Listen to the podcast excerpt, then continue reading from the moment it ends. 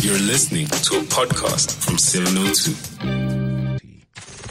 702. Technology and Society with Aki Anastasiou. Hello, Aki. Hello, Eusebius McKaiser. How are you? I'm good. How was your weekend? I'm very good, thank you. I mean, uh, my weekend was very pleasant, thank you. I was up in the in the skies over the I saw. 947 cycle challenge. yeah. And listening to your last interview with great fascination. Did you a see fascinating man? Fascinating man. I love these red socks. and you're wearing blue in the studio. I mean, really, what kind of a message are you sending through to him? Dressed all in blue. oh, Eusebius.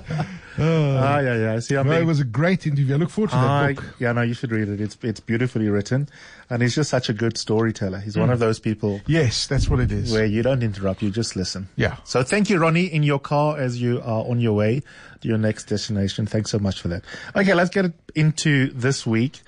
Um, couple of stories that are really, really fascinating, Hmm. and again, the gift that keeps on giving in the ways in which technology are enhancing um, our health benefits. Well, absolutely. You know, the, the more we are wearing these devices around us, you know, we, we're, we're augmenting this technology and really gathering some very interesting insights.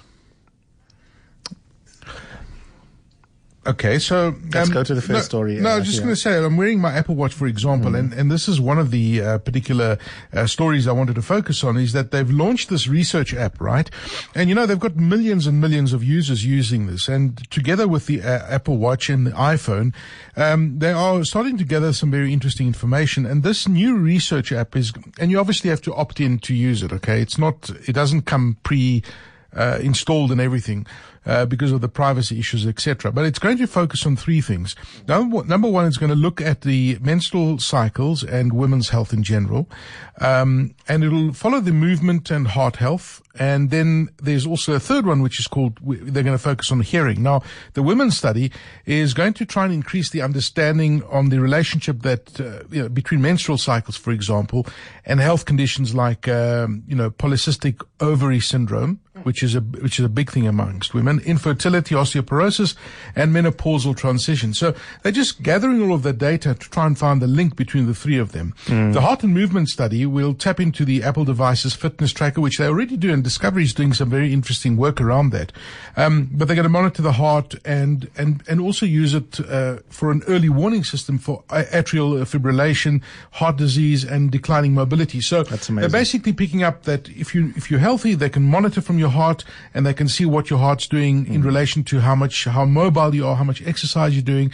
And then the hearing study is going to look at uh, the exposure of, of, of, of hearing health and stress levels over time. So, um, you know, loud noises, for example, how that impacts on your heart because your heart will be increased, how that impacts on your stress.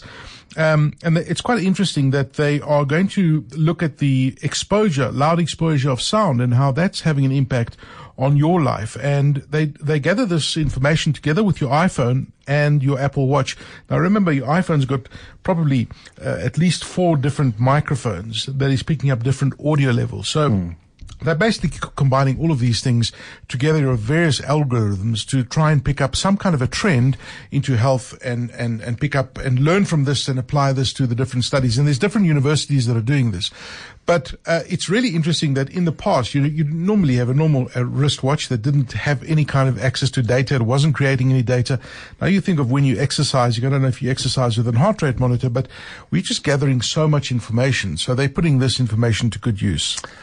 It's interesting how there are unintended upsides to an initial breakthrough. Yeah. In a country like ours, we're obsessed, rightly so, with safety and criminality, and Yes. security cameras can be useful. Yeah. But they can also now allow us to do other things.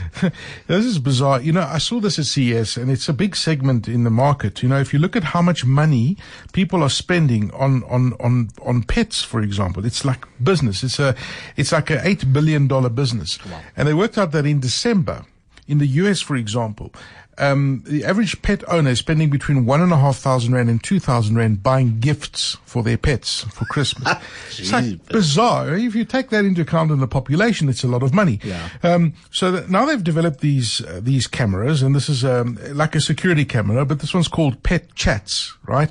And what it does is it sits in your home network in a specific place where your dog frequents a lot often, and the dog has the ability to press a button to to connect you. So you've got the app on your phone, and during the you're at work, right? So the dog can go and press a button, and it will connect you together with via video camera, and you can have a conversation with your dog. Um, it's even got different um, games that your dog can play as well using this security camera. But really, it's it's a very gimmicky thing. But they're saying it brings you closer to your pet. So if you've got people sitting on their desks at work going, "Hey, you coochie coochie coochie coochie," you know that they're talking to their pet. But there's another one as well that the app actually the the, the they're saying that it prevents the dog from doing other naughty stuff. If you keep it occupied and you show that giving it some kind of attention, or a cat for that matter. There's another one that works with cats and it has a little red laser. Mm. Now, you know, if you point a laser with cats, they go crazy. So you can, you can play them and keep them entertained by using the app on your phone to control the red laser that at, at your house where the cat is and the cat will running around with mm. a laser and you can do this remotely. And they're saying you're stimulating the pets and everything. Um, what do the pets do between before technology arrived? Exactly. I mean, really, let no. pets be pets. but somebody's. But my point here is. And you know, I was talking to a group of students uh, last week. They were saying, "Oh, but everything that's been invented has been invented, right?" I was saying, you cannot look at technology that way. There are opportunities in every single market. Here's an opportunity that somebody discovered and they're branding it as a pet cam and there's a, it's a big market. This market is probably worth a billion dollars at least. So imagine tapping into that market and developing certain technologies around gimmicky as it might sound that will entertain your pet and probably the owner. I think this is designed more around the owner than the pet. Mm. Totally, totally agree yeah. with you.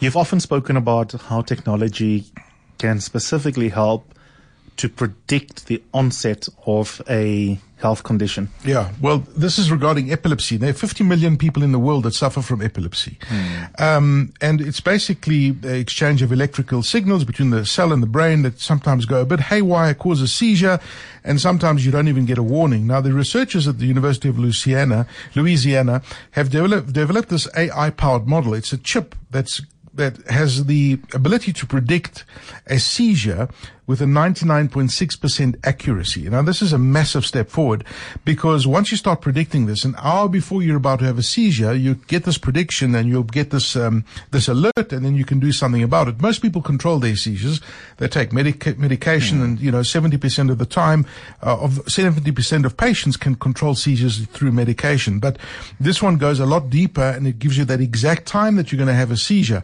Now, the problem wow. is it's a little chip but the chip needs to be embedded in your brain because it reads the brain signals. But mm. if you are prone to getting massive seizures, this could save your life. Mm.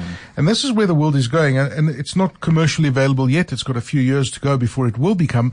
But the point is that it, we are developing technologies that are saving lives. Yeah. And a little chip like this will be able to give you a prediction mm. on when you are going to have a seizure. And with that high percentage of uh, of of, um, of, accuracy, it's phenomenal where what they're doing with medical mm. research. Absolutely. Thank you, Aki. Thank you, Yubi.